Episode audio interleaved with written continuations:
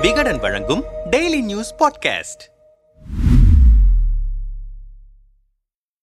Afghanistan Taliban வரலாறும் ஓராண்டு ஆட்சியில் மக்களின் நிலையும் விரிவான அலசல். ஆப்கானை தாலிபன்கள் தங்கள் கட்டுப்பாட்டுக்கு கொண்டு வந்து ஓராண்டுக்கு மேலாகிவிட்டது. இந்த நேரத்தில் தாலிபன்களை பற்றியும் அவர்கள் ஆட்சியின் கீழ் ஆப்கான் தற்போது எப்படி இருக்கிறது என்பது பற்றியும் விரிவாக பார்க்கலாம். யார் இந்த தாலிபன்கள்? அமெரிக்காவுக்கும் சோவியத் ஒன்றியத்திற்கும் நெடுங்காலமாக மறைமுக யுத்தம் நடந்து கொண்டிருக்கிறது. உலகின் பிற நாடுகளும் அமெரிக்கா சோவியத் என இரு நாடுகள் பக்கமும் பிரிந்திருக்கின்றன. இந்தியாவை போல அணிசேரா கொள்கையை கடைபிடித்த நாடுகளும் இருந்தன. ஆயிரத்து தொள்ளாயிரத்து எழுபத்தி எட்டில் சோவியத் ஒன்றியத்தின் ஆதரவுடன் ஆப்கானிஸ்தானில் இடதுசாரிகள் அரசாங்கத்தை அமைத்தனர். ஆனால் ஆயிரத்து தொள்ளாயிரத்து எழுபத்து ஒன்பதில் அந்த கம்யூனிஸ்ட் அரசும் கவிழ்ந்துவிட்டது. இதனை அடுத்து ஆப்கானிஸ்தானுக்குள் நுழைந்த சோவியத் படைகள் அந்நாட்டையே ஆக்கிரமித்தன. அப்போது சோவியத் ஒன்றியத்திற்கு எதிராக யுத்தம் நடத்த அமெரிக்காவின் ஆதரவுடன் உருவாக்கப்பட்டவர்களே முஜாஹிதீன்கள். சோவியத் ஒன்றியத்தை தாக்க அமெரிக்கா இஸ்லாமிய தீவிரவாத கோட்பாட்டை உருவாக்கியது. அப்போதுதான் அனைவரையும் அச்சப்படுத்தும் ஜிஹாத் புனித போர் என்கிற பயங்கரவாத சொற்கள் பிறப்பெடுத்தன. சோவியத் ஒன்றியத்தின் படைகளுக்கு எதிராக முஜாஹிதீன்கள் கெரில்லா தாக்குதலை நடத்தினர். இதை அமெரிக்கா அப்போது ஊக்கப்படுத்தியது. ஆம் அமெரிக்காவுக்கு அப்போது தெரியாது. இவர்கள் நமக்கு எதிராகவே திரும்புவார்கள் என்று. இங்கிருந்துதான் தாலிபன்களின் வரலாறு தொடங்குகிறது. பத்து ஆண்டுகள் சோவியத் ஒன்றியம் விடாமல் முயன்றது. ஆனால் இறுதியில் பல்லாயிரம் ராணுவ வீரர்களையும் பொதுமக்களையும் பலி கொடுத்தது. அதனால் ஆப்கானிஸ்தானிலிருந்து சோவியத் ஒன்றியம் ஆயிரத்து தொள்ளாயிரத்து எண்பத்தி எட்டில் வெளியேற வேண்டிய சர்வதேச நெருக்கடி ஏற்பட்டது. சோவியத் ஒன்றிய படைகள் வெளியேறிய உடனேயே அமெரிக்கா உருவாக்கி வைத்திருந்த இஸ்லாமிய போராளிகள் போராளிகளான முஜாஹிதீன்களுக்கு இடையே பெரும் மோதல் வெடித்தது. இதனால் பத்தாயிரத்திற்கும் அதிகமானோர் கொல்லப்பட்டனர். இந்த யுத்தங்களில் பாகிஸ்தான் ஆதரவுடன் தோன்றியவர்கள்தான் தாலிபன்கள். ஆப்கானிஸ்தானின் தென்மேற்கு பகுதியில் இருந்த தாலிபன்களை பாகிஸ்தான் ஆதரித்தது. அது மட்டுமின்றி பாகிஸ்தான் மதரசாக்களில் படித்தவர்களும் தாலிபன்கள் இயக்கத்துக்கு அனுப்பி வைக்கப்பட்டனர். தாலிபன்கள் மெல்ல மெல்ல தங்களது படையை பெருக்கிக் கொண்டு ஆயிரத்து தொள்ளாயிரத்து தொன்னூற்றி எட்டில் தலைநகர் காபூலை கைப்பற்றினர். அப்போது ஆப்கான் ஆப்கானிஸ்தான் அதிபராக இருந்தவர் புர்ஹானுதீன் ரப்பானி. இவர் அமெரிக்க ஆதரவு அமைப்பான ஆப்கான் முஜாஹிதீன் என்கிற அமைப்பின் தலைவர். அதனால் இவர் ஆட்சியை வீழ்த்திவிட்டு அதிகாரம் தாலிபன்கள் வசமானது. தாலிபன்களின் ஆட்சி. தாலிபன்கள் இஸ்லாமிய ஷரியத் சட்டங்களை அமல்படுத்தினர். தொலைக்காட்சி திரைப்படம் இசை என அனைத்திற்கும் தடை விதித்தனர். ஆண்கள் கட்டாயம் தாடி வளர்க்க வேண்டும். பெண்கள் கட்டாயம் முகத்தை மூட வேண்டும். குற்றவாளிகளுக்கு பொதுவெளியில் தண்டனை என தாலிபன்கள் ஆடிய ஆட்டம் உலகை அலற வைத்தது. இரண்டாயிரத்து ஒன்று ஒன்றில் ஆப்கானிஸ்தான் பாமியான் பள்ளத்தாக்கில் உள்ள புத்தர் சிலைக்கு தாலிபன்கள் வெடி வைத்ததை தொடர்ந்து உலக நாடுகள் தாலிபன் அரசாங்கத்தை ஏற்க மறுத்தன. பாகிஸ்தான் ஐக்கிய அரபு எமிரேட்ஸ் சவுதி அரேபியா போன்ற இஸ்லாமிய நாடுகள் மட்டுமே அங்கீகரித்தன.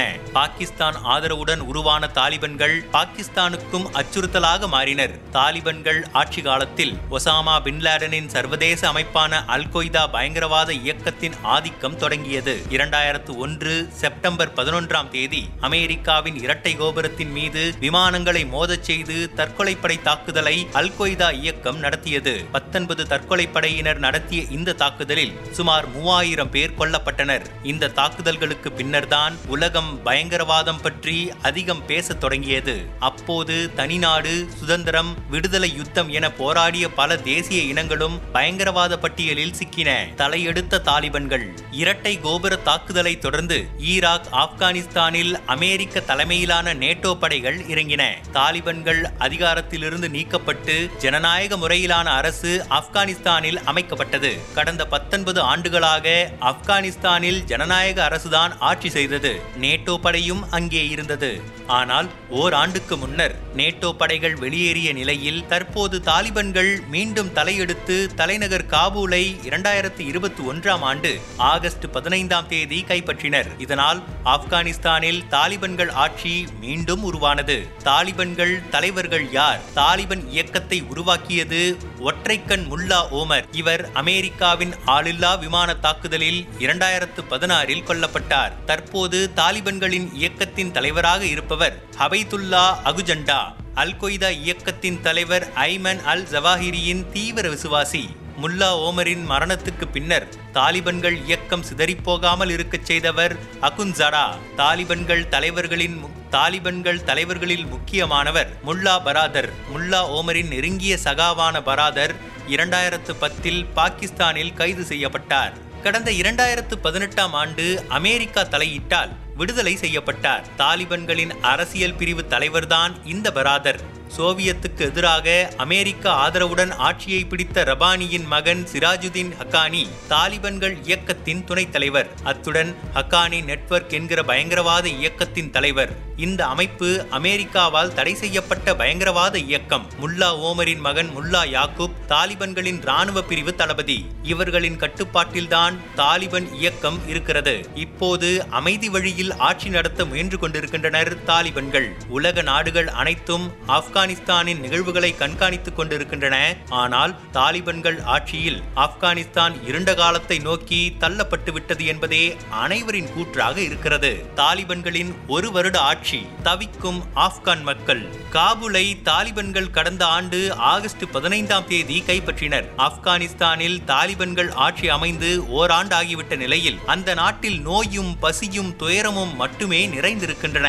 கடந்த ஆண்டு ஆகஸ்ட் மாதம் ஆப்கானிஸ்தானிலிருந்து அமெரிக்காவின் நேட்டோ படைகள் வெளியேறின. அதன் பின்னர் தாலிபன்கள் ஆட்சியை கைப்பற்றினர். இஸ்லாமியர்களின் ஷரியத் சட்டத்தின்படிதான் ஆட்சி செய்யப்படும் என்று அறிவித்தனர். அதே வேளையில் கடந்த முறையைப் போல ஆட்சி இருக்காது. குறிப்பாக பெண் கல்வி பெண் சுதந்திரம் போன்ற உரிமைகள் வழங்கப்படும். உலக நாடுகளுடன் நட்புறவு ஏற்படுத்தப்படும் என்று உறுதியளித்தனர். ஆனால் தாலிபன்களின் ஆட்சி அவ்வாறாக நடைபெறவில்லை. அங்கு தற்போது வறுமையும் பசியும் நோயும் மட்டுமே இருக்கின்றன. ஜூன் மாதம் ஆப்கானிஸ்தானில் திடீரென வாந்தி பேதியுடன் மக்கள் கூட்டம் கூட்டமாக மருத்துவமனைகளை நாடினர். மக்களுக்கு ஏற்பட்டிருந்த தொற்று காலராவை ஒத்திருந்தாலும் அதை உறுதி செய்ய எவ்வித மருத்துவ வசதியும் போதிய அளவில் இல்லை. பொது மருத்துவமனை தலைவர் மருத்துவர் இஷானுல்லா ரோடி கூறுகையில் நிலைமை மிகவும் மோசமாக இருந்தது. நான் ஒரு நாளைக்கு ஐந்து மணி நேரம் மட்டுமே தூங்கினேன். நோயாளிகள் அதிகம் மருத்துவர்கள் குறைவு மருந்துகளும் குறைவு என்றார். பட்டினியில் வாடும் குழந்தைகள். அடிப்படை மருத்துவ வசதி இல்லாதது ஒருபுறம் இருக்க ஆப்கான் குழந்தைகள் பட்டினியில் வாடுகின்றனர். குறிப்பாக ஆப்கான் நாட்டின் தென்பகுதியில் பசியும் பட்டினியும் மிகுந்துள்ளன.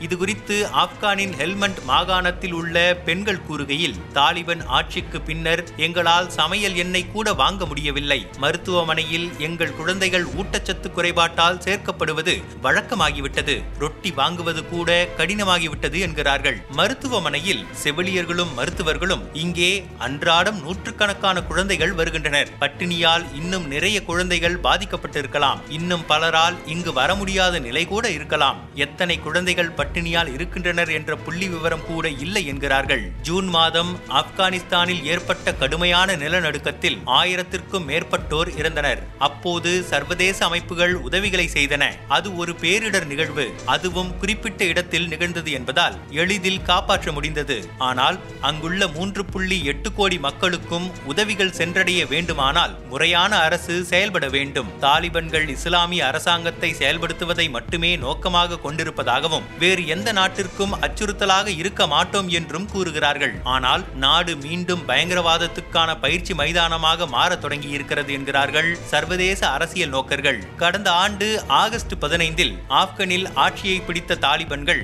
இஸ்லாமியர்களின் சரியத் சட்ட சட்டத்தின்படியே ஆட்சி என்று அறிவித்தனர். இந்த நிலையில் தங்களது ஓராண்டு ஆட்சி நிறைவடைந்ததை கொண்டாடும் வகையில் துப்பாக்கி ஏந்திய தாலிபான்கள் தலைநகர் காபூல் தெருக்களில் மோட்டார் சைக்கிள்களில் வலம் வந்தனர். அப்போது இஸ்லாம் வாழ்க அமெரிக்காவுக்கு மரணம் போன்ற கோஷங்களை அவர்கள் முழங்கியதாக கூறப்படுகிறது. ஒருபுறம் வெளிநாடுகளைச் சேர்ந்தவர்கள் ஆப்கானிலிருந்து வெளியேற முனைப்பு காட்ட மறுபுறம் ஆப்கான் மக்களும் அங்கிருந்து எப்படியாவது வெளியேறிவிட வேண்டும் என காபூல் விமான நிலையத்தில் காத்து கிடந்ததை நாம் அனைவரும் அறிவோம். தாலிபான்களுக்கு பயந்து ஆயிரக்கணக்கான ஆப்கான் மக்கள் அண்டை நாடுகளுக்கு அகதிகளாக சென்றனர். அதே போல தாலிபான்களிடமிருந்து குழந்தைகளாவது தப்பிக்க வேண்டும் என்பதற்காக பலர் தங்கள் குழந்தைகளை மட்டுமே பிற நாடுகளுக்கு அனுப்பி வைத்தனர். தாலிபான்கள் வருகையே அச்சத்தை கொடுத்த நிலையில் அவர்கள் ஆட்சி செய்த இந்த ஓராண்டில் மக்கள் உணவுக்காக தங்கள் உடல் உறுப்புகளையும் பெற்ற குழந்தைகளையும் விற்கும் நிலைக்கு தள்ளப்பட்டிருக்கின்றனர். இதற்கு காரணம் தாலிபான்களை உலக நாடுகள் புறக்கணித்ததால்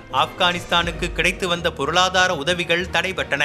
இதனால் அடிப்படை வசதிகளின்றி அந்நாடு கடும் நெருக்கடியில் சிக்கி தவிக்கிறது. அது மட்டுமின்றி ஆப்கானிஸ்தான் மிக மோசமான மனித உரிமை மீறல் நெருக்கடியை எதிர்கொண்டிருப்பதாக ஐக்கிய நாடுகள் சபை தெரிவித்திருக்கிறது. இதைத் தொடர்ந்து மக்கள் சுதந்திரம் பற்றி பேசுகையில் அங்குள்ள பெண்களின் வேலை செய்யும் சுதந்திரம் அவர்கள் விரும்பியபடி ஆடை அணிவது அல்லது தாலிபன் ஆட்சியில் வீட்டை விட்டு தனியாக செல்ல கட்டுப்பாடு விதிக்கப்படுமோ போன்ற அச்சங்கள் இருந்த நிலையில் அவை அனைத்தையும் கட்டுப்பாடுகளாக விதித்தனர் தாலிபன்கள். மேலும் பெண்களுக்கு கல்வி மற்றும் வேலைக்கு செல்வதில் கடும் கட்டுப்பாடுகளை விதித்ததால் ஒரு வருடத்திற்கு பிறகும் சிறுமிகள் இளம் பெண்களால் இன்னும் பள்ளிக்கு செல்ல முடியவில்லை. பெண்கள் பொது இடங்களில் தலை முதல் கால் வரை மூடி தங்கள் கண்களை மட்டுமே காட்ட வேண்டும் போன்ற கட்டுப்பாடுகளால் பெண்கள் கடும் நெருக்கடிக்கு தள்ளப்பட்டனர். அதே போல ஆண்கள் கட்டாயம் நீளமான தாடி வளர்க்க வேண்டும். பெண்கள் கல்வி நிறுவனங்களில் ஆண்களுக்கு பாடம் நடத்த தடை. பெண்கள் அரசு துறைகளில் பணிபுரிவதற்கு தடை உள்ளிட்ட பல்வேறு கட்டுப்பாடுகளை தாலிபன்கள்